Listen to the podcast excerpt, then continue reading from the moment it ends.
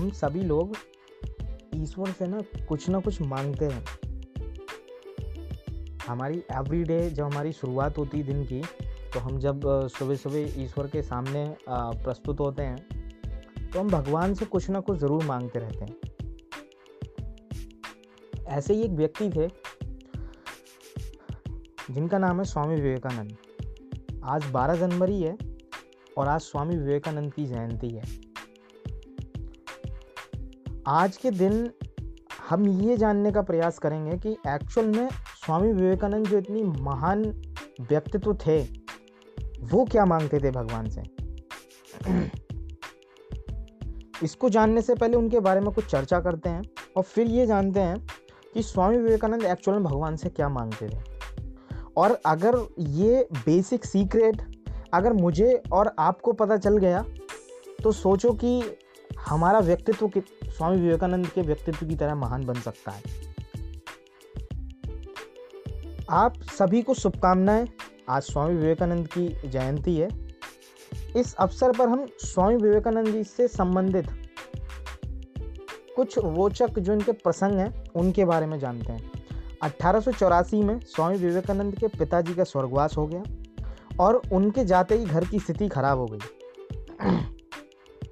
जिन लोगों से उनके पिता ने कर्ज लिया था ना, वो बार बार घर पैसे मांगने आते थे और उनके पैसे चुकाने में घर की सारी पूंजी चली गई। उनकी चाची ने उनके परिवार को घर से अलग कर दिया। अब सात सदस्यों का परिवार और इकलौता भार स्वामी विवेकानंद जी के ऊपर, जिनका नाम नरेंद्र था। इकलौता भार उनके ऊपर आ गया। जो विवेकानंद जी थे, उस समय लॉ के प्रथम वर्ष में थे, पर घर की परिस्थितियों को देखते हुए उन्होंने लॉ छोड़ दिया और नौकरी की तलाश करने लगे। घर की परिस्थितियाँ इतनी खराब हो गई कि कभी कभी दिन में एक बार भोजन भी नहीं मिल पाता था उनको जो विवेकानंद जी थे, वो दिन दिन भर कंपनियों के ऑफिसों में चक्कर लगाते रहते थे, ताकि एक नौकरी मिल सके जिससे घर का खर्च चल सके। पर बहुत प्रयास करने पर भी कोई नौकरी उनको नहीं मिली।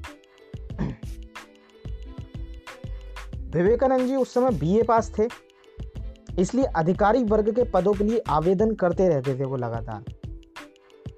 और जब उन्हें कोई नौकरी नहीं मिली तो उन्होंने क्लर्क के पदों पर भी आवेदन करना प्रारंभ कर दिया। दिन दिन भर भूखे, प्यासे, पैदल चलकर इंटरव्यू देते रहते थे, पर कहीं पर भी उन्हें एक नौकरी ना मिल सकी। इस तरह एक दिन जब वह इंटरव्यू में रिजेक्ट होकर घर लौट रहे थे, तभी अचानक सड़क के किनारे बेहोश होकर गिर पड़े। जब उन्हें होश आया, तब वह घर पर पाए गए। लेकिन अब उनका भगवान से विश्वास उठ चुका था। उन्होंने मनी मन में सोचा कि यदि भगवान होते तो क्या इतने प्रयास करने पर भी सफलता ना देते? यह बात किसी से जाकर दक्षिणेश्वर के काली मंदिर में एक स्वामी बैठते थे, जिनका नाम था रामकृष्ण परमहंस। उनको जाकर किसी ने बताई। उन्होंने उस व्यक्ति से कहा कि नहीं, ऐसा हो नहीं सकता। तुम एक काम करना, नरेंद्र को मेरे पास आने के लिए कहना। विवेकानंद जी का नाम जो नरेंद्र था। कुछ समय बाद जब नरेंद्र रामकृष्ण परमहंस के पास गए तो उन्होंने मंदिर में काली माँ की प्रतिमा के समक्ष जाकर कुछ मांगने के लिए कहा। नरेंद्र मंदिर में गए और ध्यान से बिल्कुल बैठ गए मंदिर में, काली मैया के सामने। और कुछ देर के बाद लौट कर आए। परमहंस जी ने उनसे पूछा, क्या मांगा नरेंद्र तुमने? उन्होंने कहा, ज्ञान और भक्ति। परमहंस जी ने कहा, तुमने अपने घर की समस्या के बारे में कुछ नहीं मांगा? जाओ, फिर से जाओ और अपनी बात कह कर आओ। ऐसा तीन बार हुआ, पर पूछने पर उन्होंने केवल एक ही जवाब दिया। जैसे ही परमहंस जी ने उनसे पूछा कि क्या मांगा नरेंद्र तो उन्होंने एक ही बात बोली, ज्ञान और भक्ति। परमहंस जी ने कहा, तुम अपनी समस्याओं के बारे में कुछ क्यों नहीं मांगते? तुरंत ही नरेंद्र ने उत्तर दिया, क्या ईश्वर से इतनी तुच्छ चीज़ें मांगू मैं? इतना बड़ा ईश्वर उनसे ये तुच्छ चीज़ें मांगू कि मेरी परि, मेरी परेशानियों को हल कर दो आप। ईश्वर महान है और परमहंस जी मुस्कुरा रहे थे और समझ चुके थे कि नरेंद्र का ईश्वर से विश्वास नहीं उठा है। वह निराशा के कारण ऐसा बोल गए। यही नरेंद्र आगे चलकर स्वामी विवेकानंद हुए और शिकागो में दिए गए अपने भाषण में संपूर्ण विश्व में विख्यात हुए विख्यात हुए। दोस्तों, नरेंद्र जिस दौर दौर से गुजर रहे थे ना, ऐसा दौर बहुतों बहुत लोगों की ज़िंदगी में आता है। हो सकता है आपकी लाइफ में भी आया हो, पर जब ऐसा दौर आए ना तो घबराए नहीं बिल्कुल भी, और निराश तो बिल्कुल भी ना है ना हो।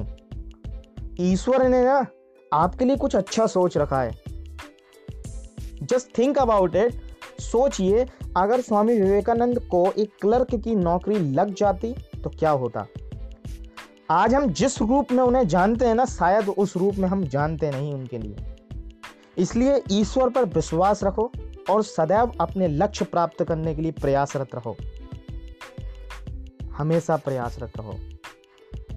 ये तो था, मैंने एक बहुत आसान से शब्दों में आपके लिए बताया बिकॉज़ आज विवेकानंद जी के चरण कर्मों पर चलकर आज हम लोग इतनी बड़ी कामयाबी अचीव कर सकते हैं अगर हमने उनकी बातों को फॉलो कर लिया। ये बात मैंने आपको इसलिए बताई बिकॉज़ आज उनकी जयंती है। हम सभी लोग उनकी जयंती बहुत अच्छे से मनाते हैं और आप सभी लोगों को शुभकामनाएँ। उनके जीवन से एक बात मैंने ये सीखी थी, जो मैंने आपके साथ में शेयर करी। आगे मौका मिला आपके साथ में और भी बहुत सारी चीज़ें स्वामी विवेकानंद के चरित्र से सीख कर मैं आपको सिखाता रहूँगा। बट आपको एक पॉइंट याद कर लेना है हमेशा कि जब भी भगवान के सामने खड़े हो, हमेशा ये बात उनसे ज़रूर बोलना, ज्ञान और भक्ति, जो चीज़ स्वामी विवेकानंद ने मांगी थी। आप कभी भी तुच्छ चीज़ें मत मांगना कि परेशानियाँ सॉल्व कर दे या ये समाधान हो जाए, ये समाधान हो जाए। ज्ञान और भक्ति, जिससे आप, क्योंकि आपकी प्लानिंग से बड़ी, उस गॉड की प्लानिंग है आपके लिए। जिसने आपको बनाया है ना, उसने भी तो कुछ सोचा है ना आपके बारे में। बहुत बेहतर सोचा है। विश्वास मानिएगा, आपकी ज़िंदगी में बहुत बड़े बदलाव आने वाले हैं। I wish you all the very best God bless you